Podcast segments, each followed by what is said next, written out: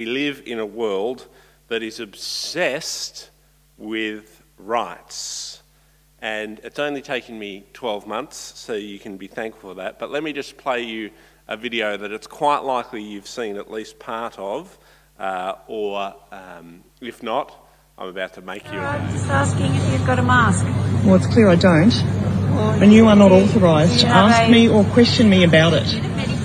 Need a medical certificate if you guys aren't wearing a mask. I actually don't need a medical certificate if you refer you to the please DH. No, I'm allowed to do this. That's and you're discriminating I'm not against no me. discrimination. We're all just trying to all be in this together. We're, we all All in wear a what together? I actually don't. And you're not authorised by the Australian government to even question me about it. It's a condition of entry of our store as, as it Then that's at the front. discrimination and I can have you sued personally for discriminating against me as a woman. We're not discriminating against anyone. You it's are. condition of entry to all Bunnings stores. It's not. required to wear a mask. It's an unlawful condition of entry. Yep. Therefore, that uh, ex- exposes you personally and Bunnings to being sued for discrimination because it is in breach of the 1948 Charter of Human Rights to discriminate against men and women. We're not trying to discriminate. Could you please You stop are. filming? No, I'm not going to stop filming right. because this is my evidence against you, you and Bunnings for discriminating against me as a woman. We're not. We're not. You are. against anyone. You totally are. If you take out your phone and look up the Department of Human Services and have a look at the conditions of wearing a mask, I don't even have to have this conversation with you because you're not authorised by the Australian government to even question me. As I said, it's just a condition of entry to. I don't care. It doesn't apply to me. It applies to every single It does person who walks not. through the doors. It does not because that's a breach of the Charter of Human Rights. It's a condition of You cannot do that. I'm not going to keep You cannot do that. I'm not going to stop filming you. It is unlawful and it is discriminatory and it is illegal. And I'm going to continue going in here and getting what I need because it is unlawful for you to do that. No worries. If that's what you feel as though you have to do, as I said, it's a condition of entry. So we'll be having this conversation every time you walk into here. Oh, and I'm fine with that and I'll be recording it every time. Please stop recording me now. It's I'm not going to stop recording you. No worries. It is my right as a living woman to do whatever I want. It is my right as a living woman to do whatever I want. And of course, you've got to remember, this isn't the bloke filming her to, to, to shame her later. This is her filming herself uh, so she can show the world the terrible discrimination that she faces. Of course, her name is not really, but she is known uh, in Australia and perhaps around the world as Bunnings Karen. Uh, and uh, she's demanding her rights under the uh, Universal Declaration of Human Rights to enter Bunnings without a mask on. And it, it feels kind of uh, a, a little ridiculous, but we, we, we see the, a similar attitude, I think, does run strong uh, throughout our community. Even the, the idea that we have a right to not be offended by what people say, uh, I would argue, is, is, is, is at least as ridiculous. And now, of course, human rights are a good idea, and it's probably for a different series and a different day to think philosophically and theologically about what a right is and how it is that you get one and whether or not you deserve any. But uh, Article 29 of the Universal Declaration of Human Rights, uh, which we we were told uh, uh, about a lot by Karen, actually states that not only do we have rights, but it- says everyone has duties to the community. That is, with, with, with rights granted comes responsibility. Uh, you, you think about it on a, on a more localised level. If you uh, join a club, you've got certain rights as a member of that club, maybe to access their bar or, uh, or, the, or the courts or whatever the kind of club is that you might have joined.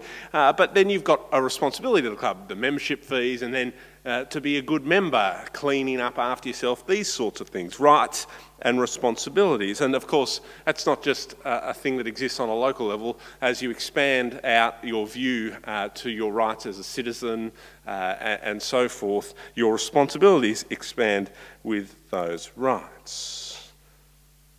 Rights and responsibilities, of course, live together in the context of relationships. And if you think about Bunnings Karen, of course, uh, immediately you think, well, whether or not she has the right not to wear a mask, what about poor old mate's right not to get filmed and put on the internet? What about, and he asks several times, please don't film me, doesn't he?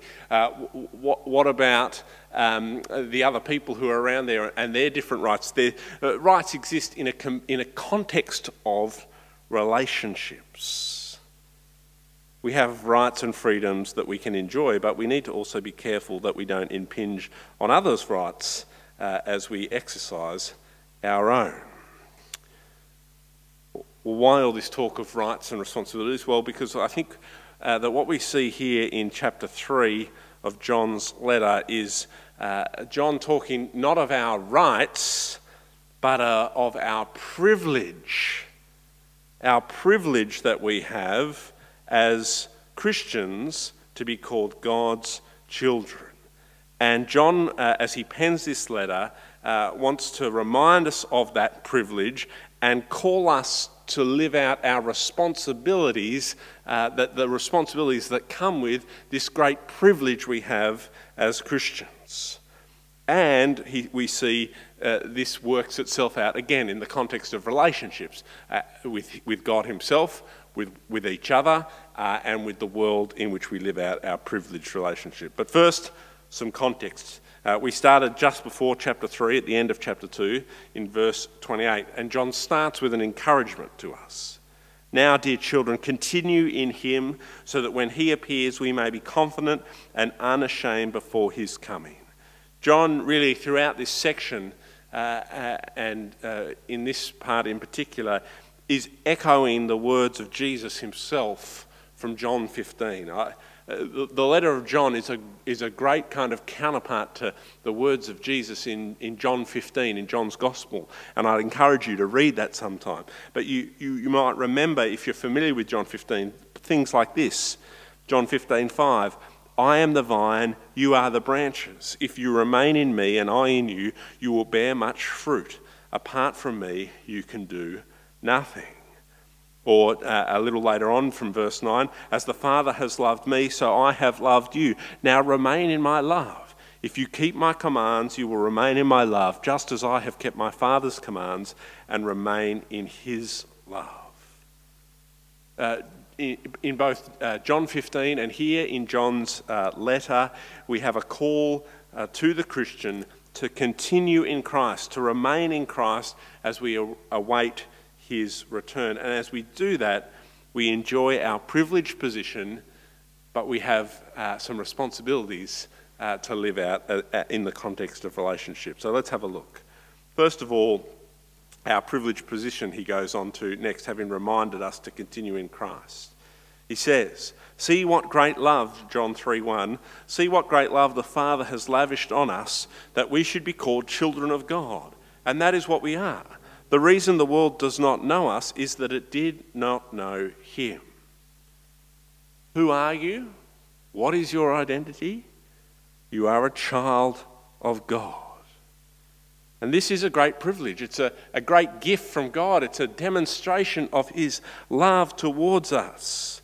And this is a privilege that, that not everyone enjoys. In fact, the world doesn't know God. The world, the world around us, those outside Christ, they don't enjoy this special privilege. This is a privilege that belongs to those of us in Christ who share Christ's sonship and are called children of God because of God's great love.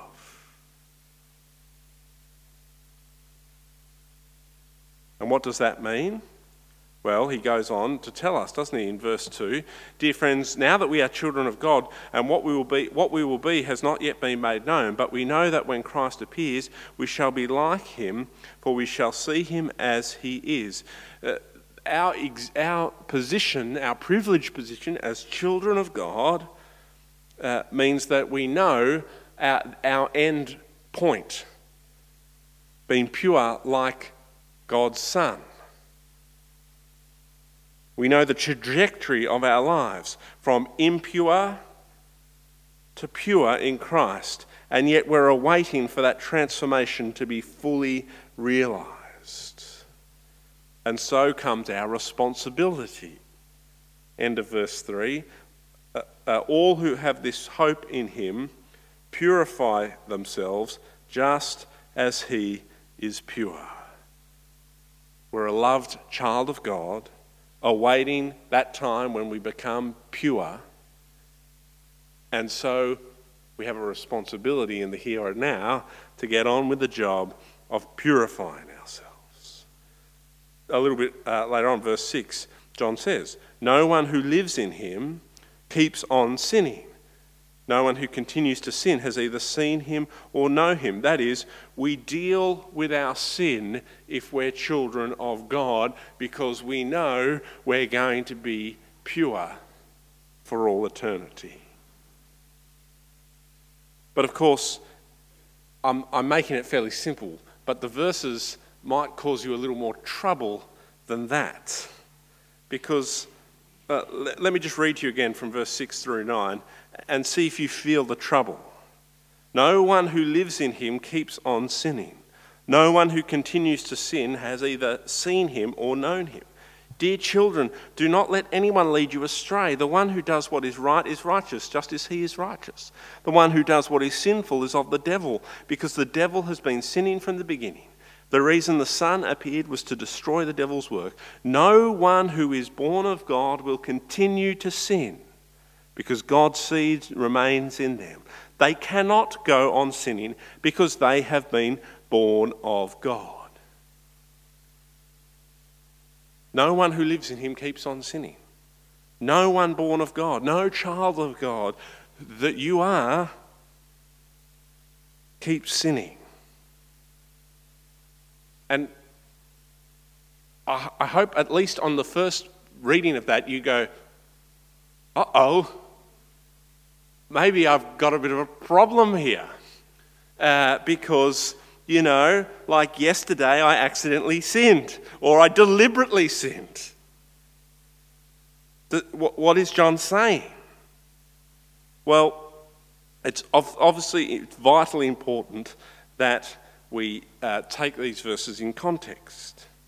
And if we were just sitting down and reading John's letter out in one go, uh, these verses wouldn't kind of jump out of us, I don't think, as, as much as they do when we, when we uh, get to this three weeks later.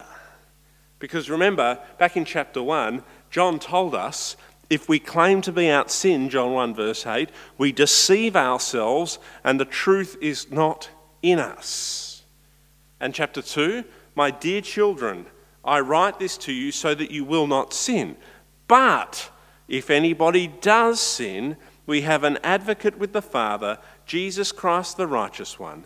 He is the atoning sacrifice for our sins, and not only for ours, but also for the sins of the whole world.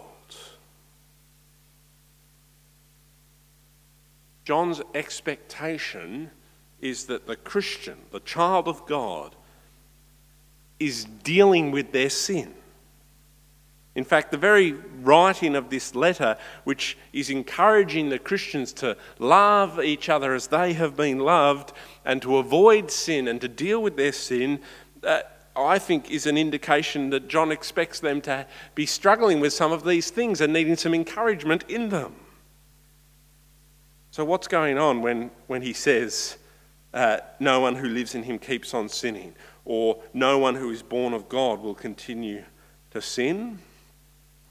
Well, I think when you think of those verses I've just uh, quoted from chapter 1 and chapter 2, but as you also think back to the second part of chapter 2, verses 18 to 27, where uh, John seems to have in mind per- perpetual sin.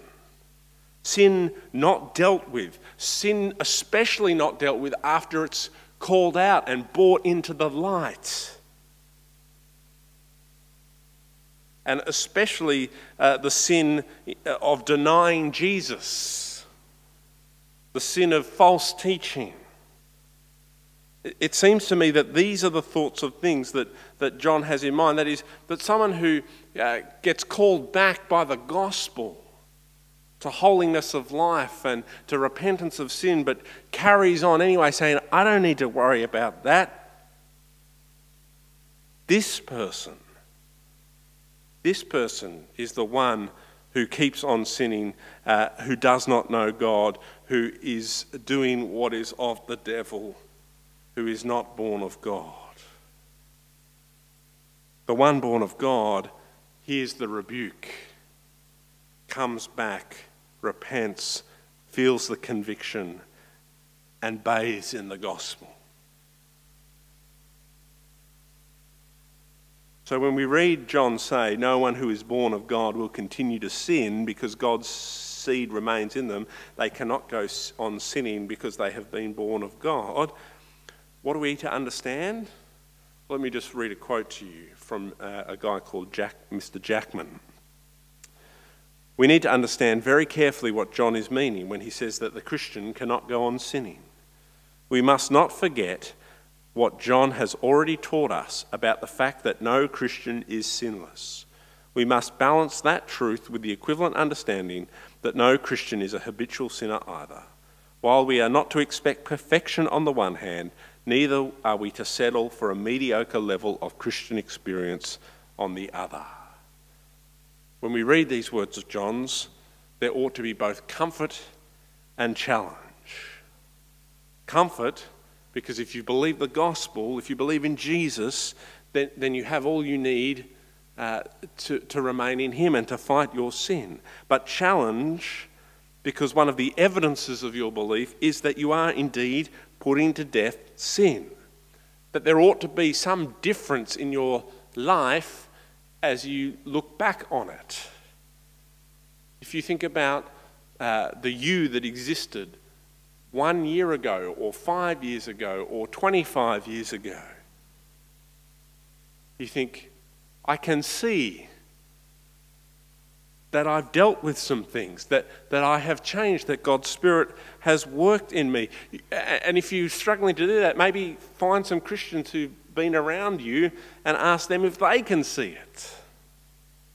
You're going to obviously find more, but hopefully uh, you're dealing with your sin.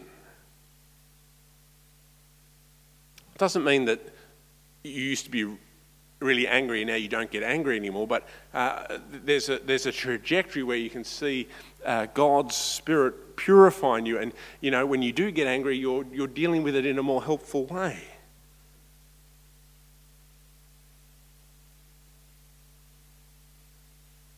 And as I mentioned, it's sometimes helpful to ask others to reflect on your life and to reflect on God's work in your life with you. And I think that's really important, which is why John moves to uh, our relationships with each other next. That, that is, if you're going to fight sin, if you're going to put it to death uh, and, and live out your responsibilities as a, as a privileged child of God, then you need to do it in a community of love.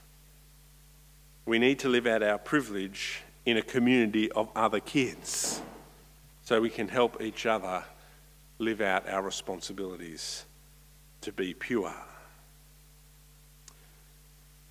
Let me read to you from verse 10 of chapter 3. This is how we know who the children of God are and who the children of the devil are. Anyone who does not do what is right is not God's child, nor is anyone who does not love their brother or sister. For this is the message you heard from the beginning we should love one another.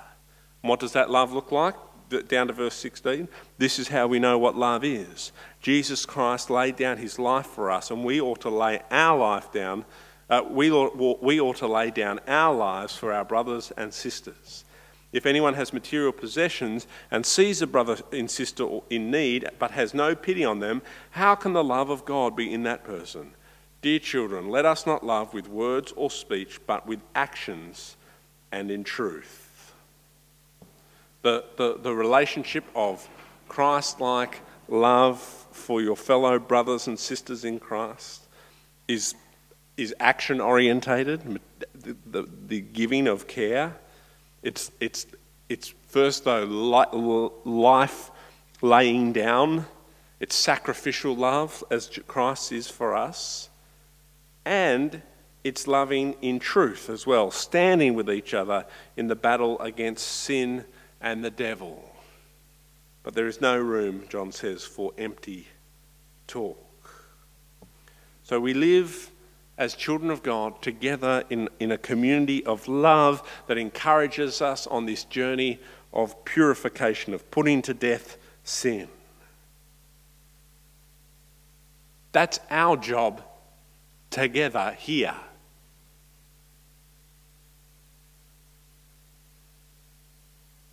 And we need each other because out there in the world, the encouragement is going to be to sin. Not only that, but they will hate us, John says, verse 13. Do not be surprised, my brothers and sisters, if the world hates you. John talks about the world as darkness, but God is light. As we fight sin, then we're going to find that the world uh, works against us. And so we need each other. But also, we're going to need God. We're going to need to lean into our identity as children of God. And so John finishes by encouraging us uh, in our relationship with our Father. Verse 19 This is how we know that we belong to the truth and how we set our hearts at rest in His presence. If our hearts condemn us, we know that God is greater than our hearts and He knows everything. Dear friends, if our hearts do not condemn us, we have confidence before God and receive from Him anything we ask because we keep His commands and do what pleases Him. That's another one of those passages that feels a little bit confusing on first reading, but let me uh, kind of try and tease out what I think John's saying here. We know, don't we, that our hearts know things about us that no one else does. And we also know that when our hearts condemn us, often they are correct in that condemnation. Our hearts know when we've fallen short of God's standards. And John here is not encourage, is encourage, sorry, John is encouraging us not to deny uh, the, the, the, the spike of conscience in our hearts or to shrug them off, but by seeing the challenge that our hearts bring to us and then remembering that God knows about that too.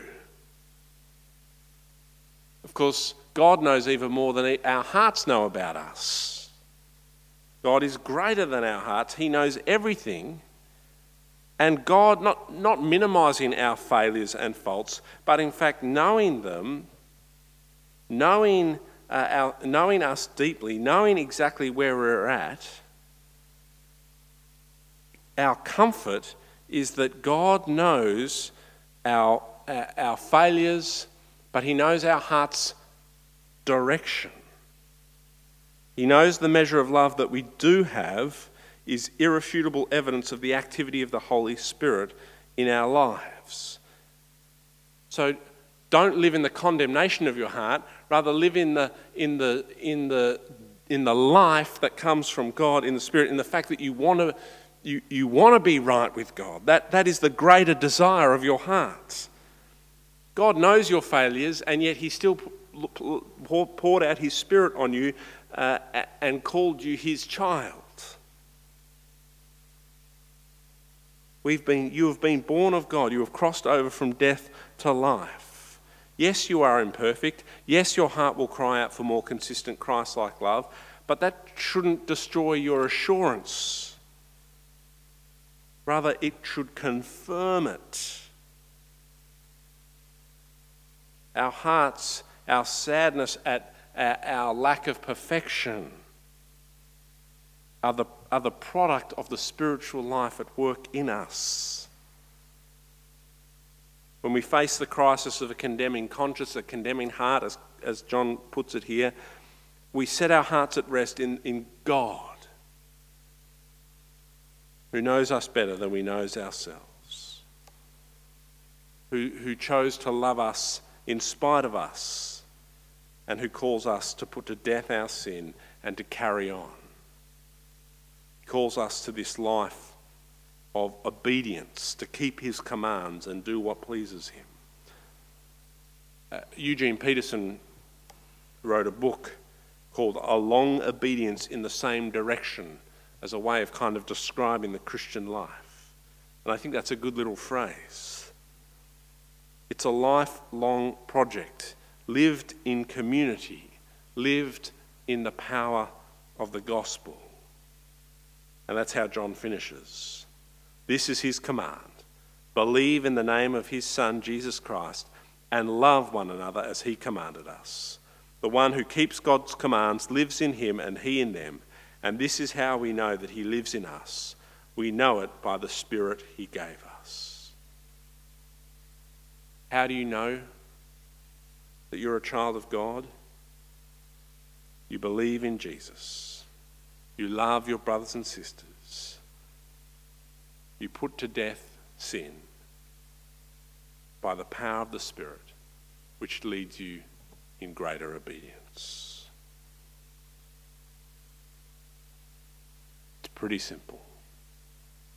So let me encourage you to enjoy your privilege, but to act responsibly with it. To seek God's power in your life by His Spirit to enable you to daily obedience. And when your hearts condemn you, remember Christ is enough. Christ is enough. And put to death that sin. Seek the love and support of your brothers and sisters and carry on with a long obedience in the same direction. Amen.